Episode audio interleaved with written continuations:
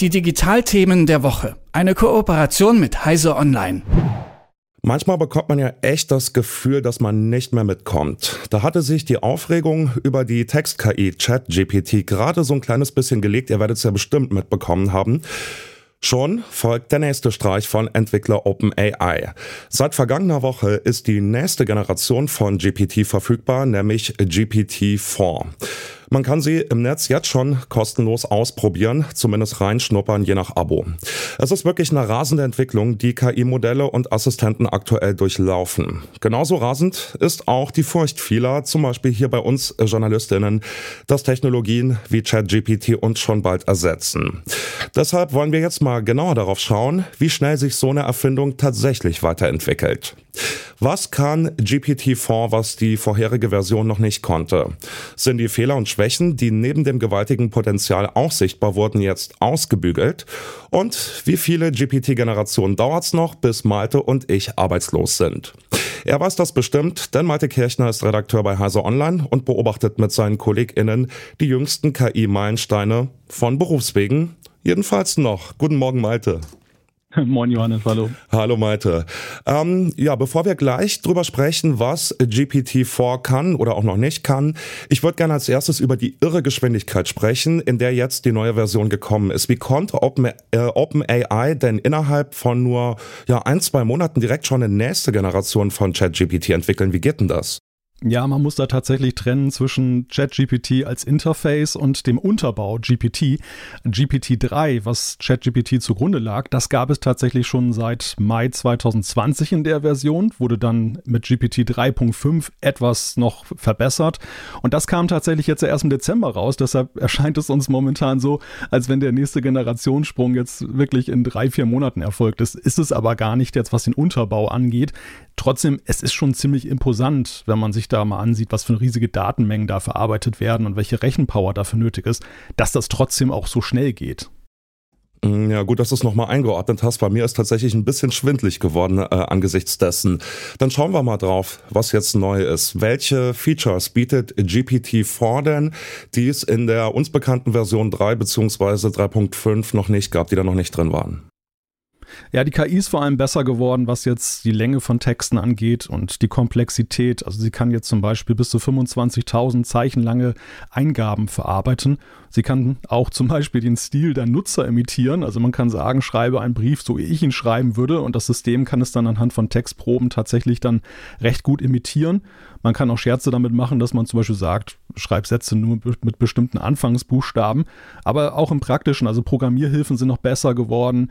Ähm, Steuerrechtsfragen können, kann ich sogar damit lösen. Ich kann mir Witze erklären lassen. Und was sehr interessant ist, die KI ist jetzt multimodal geworden. Das heißt, man kann jetzt nicht nur Text eingeben künftig, man kann zum Beispiel auch ein Bild dann als Eingabe machen. Ja, wie kann ich mir das denn vorstellen? Das finde ich besonders spannend. Es gibt ja zumindest äh, bis jetzt nur diese eine Richtung, die jetzt drin ist, nämlich Bild zu Text, umgekehrt noch nicht. Aber wie kann ich mir das denn vorstellen? Das scheint ja das zentrale neue Feature zu sein. Was kann GPT-4 im Umgang mit visuellen Inhalten und was vielleicht auch noch nicht?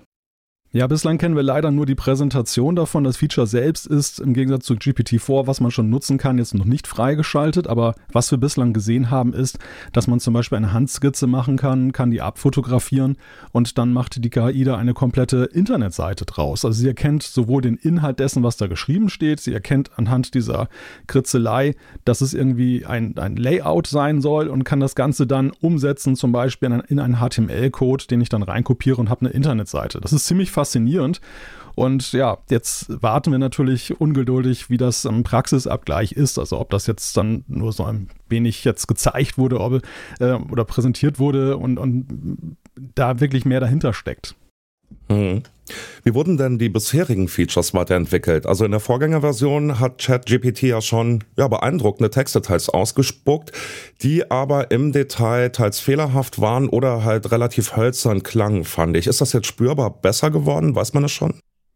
Ja, es gibt schon Unterschiede, wenn man zum Beispiel äh, ChatGPT sagt, es soll ein Gedicht schreiben. Da war es in der Vergangenheit bei der alten Version so, dass sich dann oft die Sätze gar nicht reimten und dass das Ganze irgendwie, wie du schon sagtest, recht hölzern klang. Und jetzt ist es wirklich so, dass man ein Gedicht auch zum Beispiel dabei herausbekommt, was den Namen Gedicht auch ver verdient. Und insgesamt auch äh, werden ja komplexere Texte einerseits erfasst, aber andererseits eben auch geschrieben und der das System kann den Kontext da besser herstellen. Es ist ja sogar so, damit wirbt OpenAI, dass das System jetzt akademische Tests mit sehr guten Ergebnissen besteht. Also auch dort dann eben sich auf die Logik und äh, auf die, ja, auf die, das, das, was da gefordert wird, dann besser einlassen kann. Trotzdem ist es so, Halluzination hat das System immer noch. Da müssen wir uns weiter darauf einstellen. Es soll allerdings laut Herstellerangaben 40 Prozent akkurater sein. Ja, das mit den wissenschaftlichen Arbeiten ist schon mal ein guter Hinweis. Ich habe nämlich noch eine Masterarbeit zu schreiben. Aber bevor ich das tue, beziehungsweise ChatGPT die schreiben lasse, würde ich gern verstehen, was diese Qualitätssteigerung, von der du gerade gesprochen hast, denn ausmacht. Weil das berührt ja ganz eng die Frage, wie ChatGPT eigentlich funktioniert. An welchen Schrauben wurde da gedreht, um eben die Resultate zu verbessern, die du gerade meintest? Ja, das ist ein ganz wesentlicher Punkt bei dieser Art von Software, bei KI, dass es im Gegensatz zu früherer Software nicht mehr darum geht, einfach jetzt einen Mechanismus zu schreiben, sage ich mal jetzt vereinfacht gesagt, der etwas abarbeitet, sondern dass man eigentlich den da Rahmenbedingungen schafft. Man, man baut ein Lernmodell und dieses Lernmodell, das arbeitet dann mehr oder weniger selbstständig und auch die Entwickler wissen manchmal gar nicht so genau, was passiert da jetzt im Inneren. Also sie, sie trainieren es an und sie überlassen es ein Stück weit dann eben sich selbst, wie es dann eben funktioniert. Und genau dieses Lernmodell hat man jetzt halt verbessert. Es ist am Ende natürlich ja schon irgendwie eine mathematische Gleichung. Es sind dann eben Wahrscheinlichkeitsberechnungen und da, da fließen ganz viele Parameter ein. Und je mehr Parameter man eben hat, desto akkurater kann ja auch eine Wahrscheinlichkeitsberechnung werden. Und das ist genau der Punkt, der sich jetzt hier in dieser Generation verändert hat. Man hat laut Herstellerangaben deutlich mehr Parameter und man hat das Lernmodell verbessert, sodass der Datenbestand, den man hat, dann eben akkurater verarbeitet werden kann. Ja, Alena Büchs, die Vorsitzende des Deutschen Ethikrates, hat vor ein paar Tagen in der Sendung von Markus Lanz sinngemäß zumindest gesagt, so beeindruckend die Resultate von ChatGPT auch sind, es handelt sich nicht um eine echte Intelligenz, sondern um einen künstlichen Papageien, der nachplappert, was ihm eingegeben wird. Nur dass, also das äh, Zitat Ende, jetzt komme ich wieder, nur dass dieser Papagei halt äh, mit vielen Millionen von Daten trainiert wurde.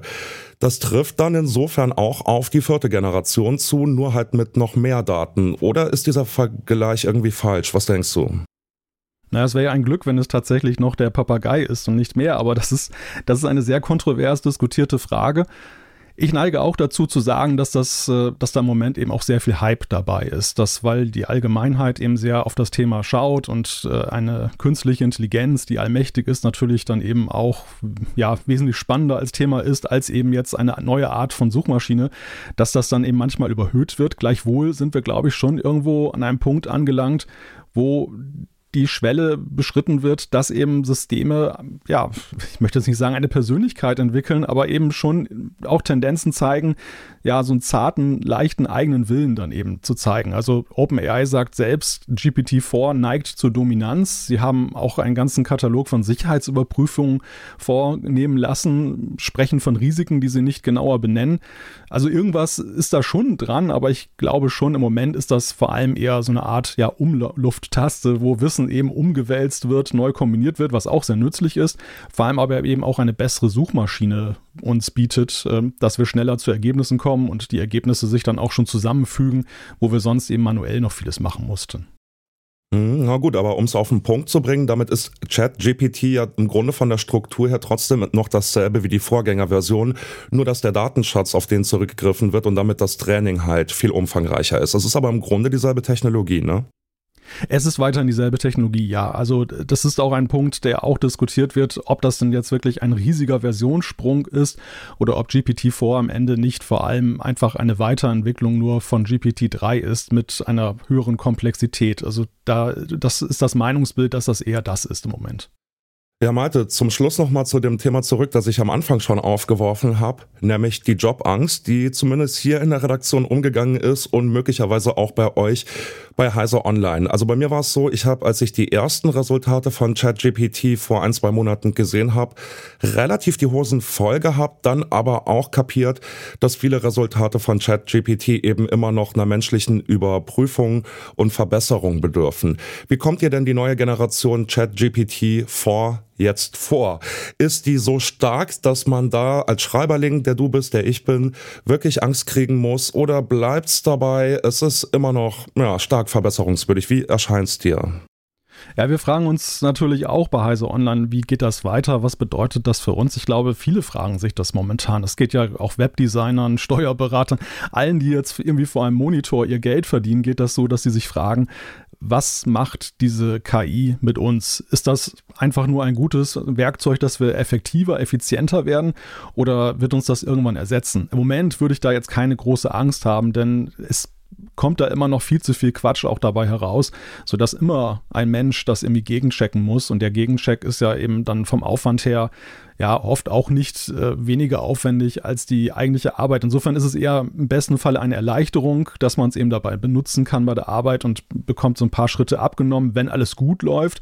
Aber der Mensch ist momentan noch unverzichtbar. Und ich glaube, mit Blick auf den Journalismus ist es so, da hat sich sehr viel in Richtung Zahlenfokussiertheit entwickelt. Und ja, wenn es darum geht, zu berechnen, was wahrscheinlich erfolgreich ist, ist die KI uns natürlich dann als Menschen überlegen. Was uns die KI im Moment überhaupt nicht abnehmen kann, sind halt Bauchgefühl und äh, ja, einfach natürliche Neugier, die sie eben nicht hat. Und das, damit können wir, glaube ich, mit dem Fund können wir immer noch wuchern.